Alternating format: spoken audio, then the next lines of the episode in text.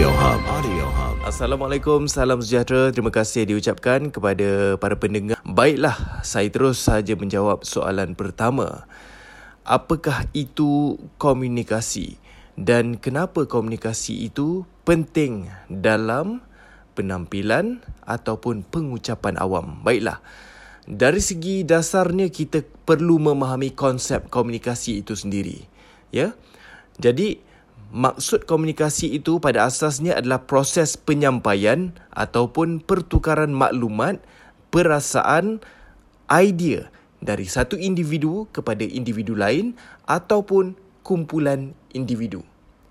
Jadi jelas, proses penyampaian ataupun pertukaran maklumat, perasaan ataupun idea, tak kisahlah apa-apa sekalipun, maklumat tu dari segi maklumat formal ataupun tidak formal, dari segi percakapan, bergurau, idea, meluahkan perasaan, rasa sedih, rasa gembira. Jadi itu adalah proses komunikasi ataupun proses interaksi yang kita maksudkan dengan komunikasi.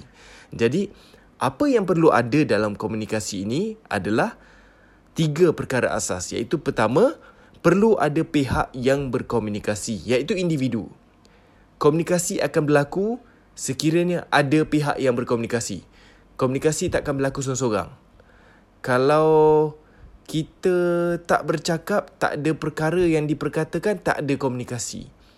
Jadi, kalau ada individu, kita bercakap kepada seseorang ataupun kumpulan, barulah ada komunikasi, iaitu interaksi kita, iaitu penyampaian maklumat, percakapan, perbualan kita. Jadi, itulah komunikasi. Komponen pertama, komunikasi. Dan komponen kedua, maklumat ataupun mesej. Seperti saya katakan tadi, maklumat ataupun mesej ni tak kira. Ada kalanya formal dan ada kalanya tidak formal. Ada kalanya perkara yang memberi manfaat ataupun ilmiah, dan ada kalanya perkara ni berbunyi ataupun mengenai penyampaian perasaan, meluahkan perasaan, rasa sedih, rasa gembira, rasa terharu, rasa penghargaan. Jadi itu adalah mesej ataupun maklumat yang kita sampaikan ketika komunikasi. Dan banyak lagi lah maklumat-maklumat yang kita nak sampaikan, ataupun mesej, ataupun perkara yang kita nak perkatakan.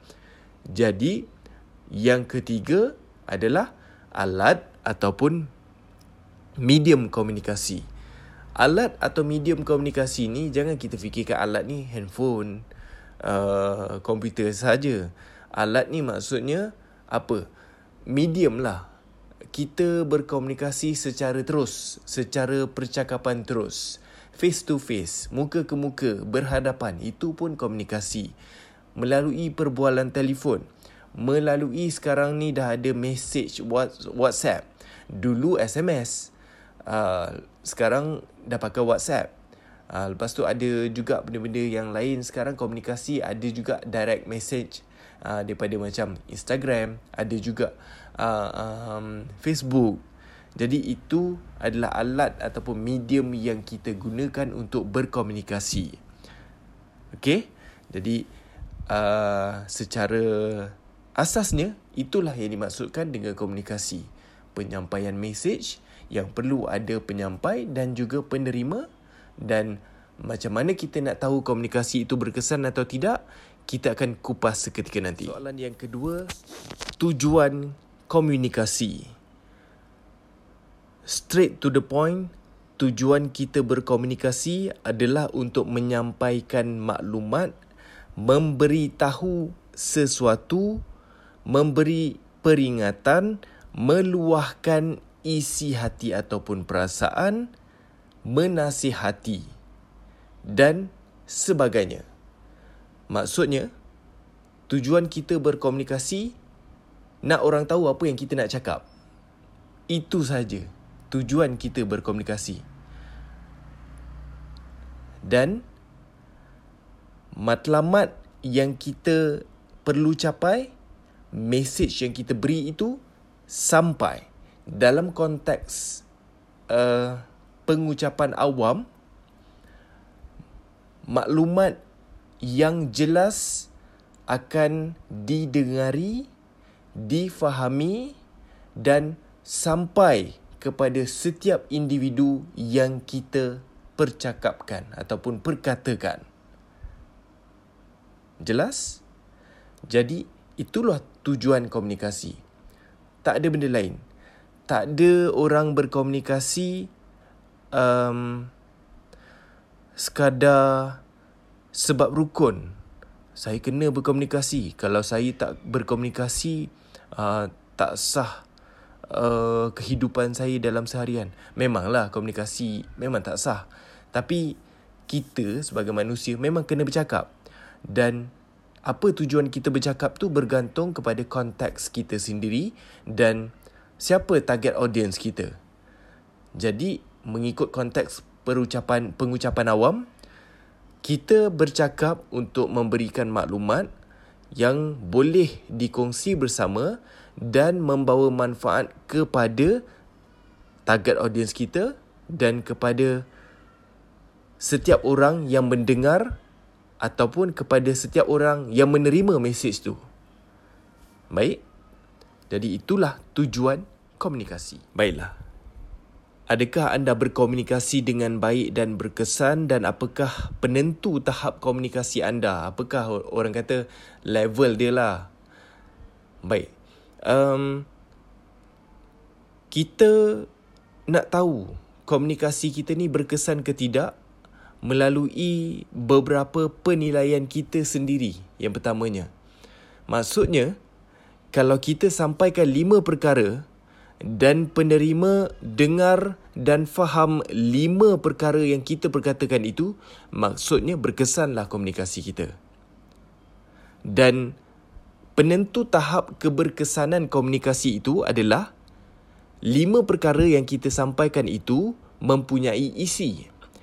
Dan adakah pendengar ataupun penerima faham setiap 5 isi daripada 5 poin berkenaan. Maksudnya, contohlah, kita sampaikan 5 perkara penting asas memandu.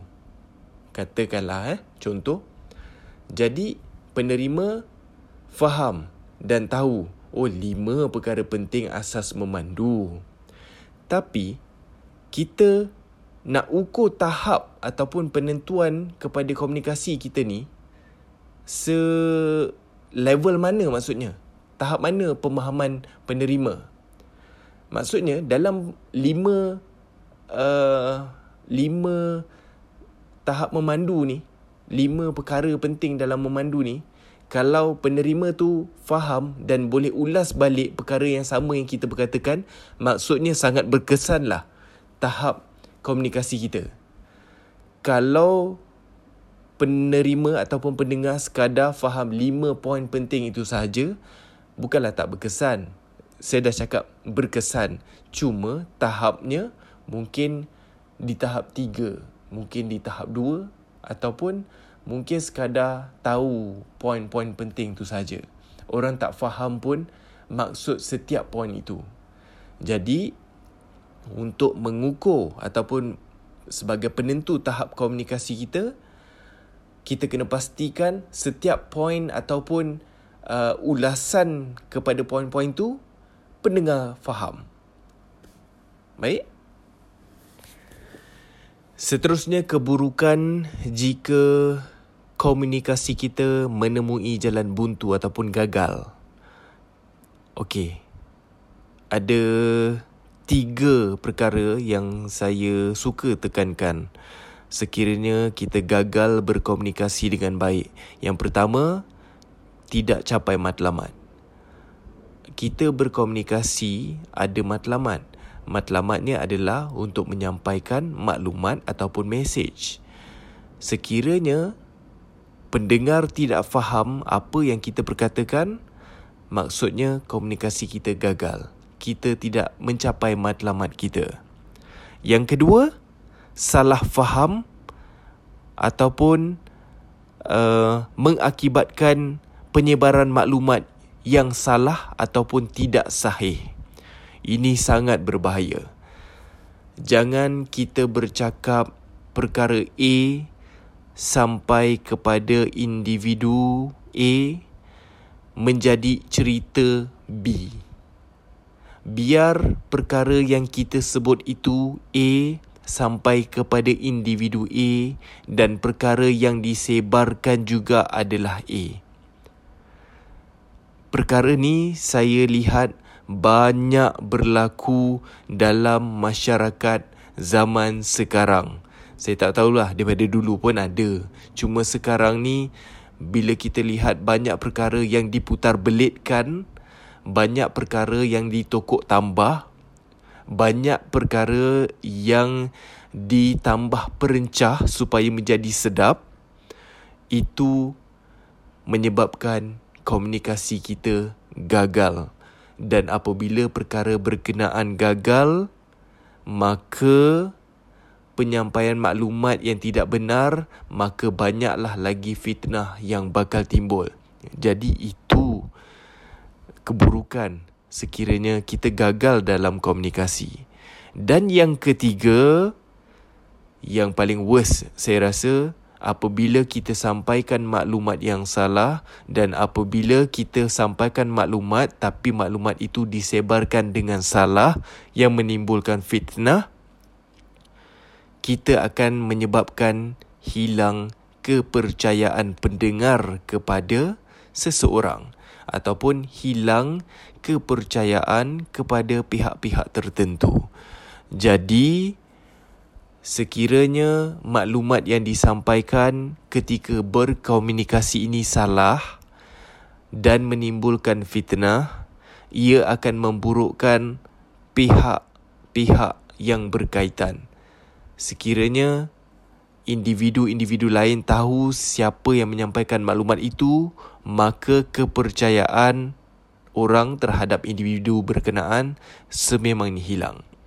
Siapa nak percaya kalau orang dah putar belitkan cerita? Siapa juga yang percaya kalau kita menipu?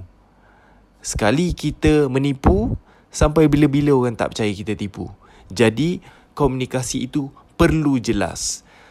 Perlulah kita untuk faham ataupun perjelaskan sebenarnya perkara yang sepatutnya kita sampaikan, dan jangan ulas ataupun cakap perkara yang kita tidak tahu, kerana ia menyebabkan kegagalan komunikasi. Jadi itulah 3 implikasi yang saya dapat lihat sekiranya kita gagal berkomunikasi dengan baik. Tentu ramai yang hendak tahu apakah perkara yang perlu ada dalam sebuah komunikasi yang baik. Maksudnya, senang saya cakap rukun lah. Pada saya sebagai penyampai berita, saya hendak menyampaikan sesuatu berita, saya perlu baca dahulu. Apabila saya baca, saya faham. Bila saya faham, baru saya sampaikan. Jadi, perkara pertama adalah ilmu dan kefahaman. Maksudnya, saya kena tahu dan saya sampaikan. Apabila saya tahu dan saya faham, baru saya sampaikan. Jadi, orang yang menerima juga akan faham apa yang saya faham. Dan orang yang menerima juga akan menyampaikan maklumat itu kepada orang lain mengikut pemahamannya. Jadi, perkara pertama adalah ilmu dan kefahaman itu sendiri. Baik, yang kedua, penyampaian yang jelas. Maksudnya, setiap pertuturan yang kita keluarkan daripada mulut kita perlu jelas dari segi sebutan dan juga maksudnya. Ada kalanya kita akan ada tendensi ataupun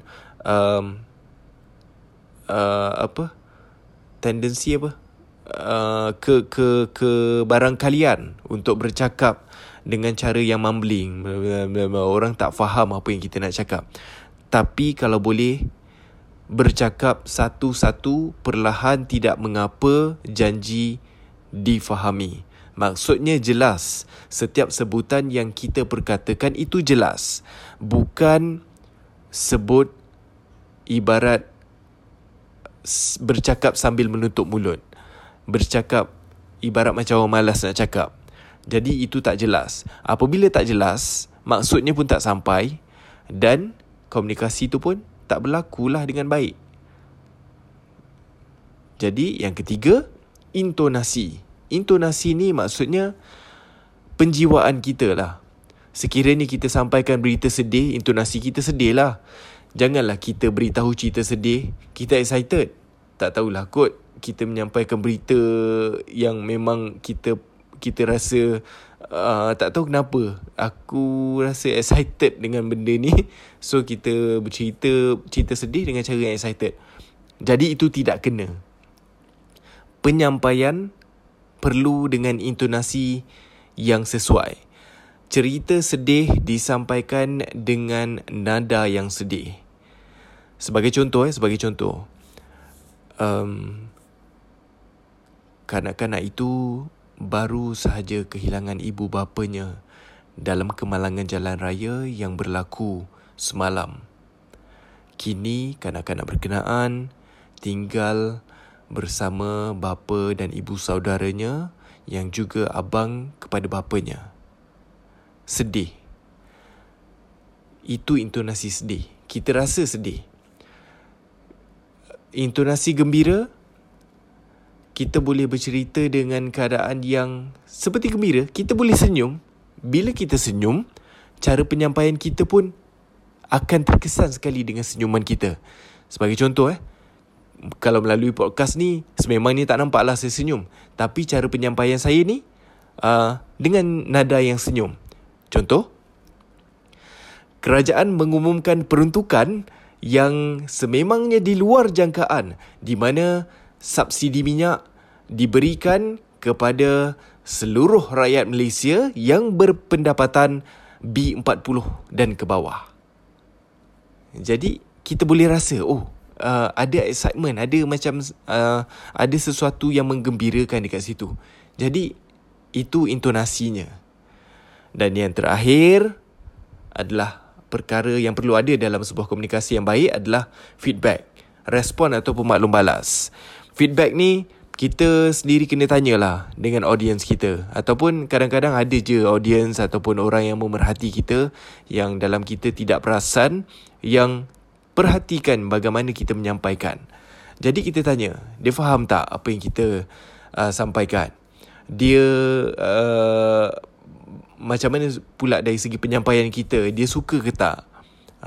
Dari segi respon pula, kita boleh tengok live. Kita boleh perhatikan, kalau kita dalam pengucapan awam, kita boleh perhatikan reaksi audience kita. Kalau audience kita berkerut je dahi, maksudnya something wrong somewhere lah. Kalau audience kita nampak macam okay je, macam happy je, bagi respon yang baik, bagi maklum balas yang baik, maksudnya komunikasi kita baik lah. Jadi itulah antara perkara-perkara yang perlu ada dalam sebuah komunikasi.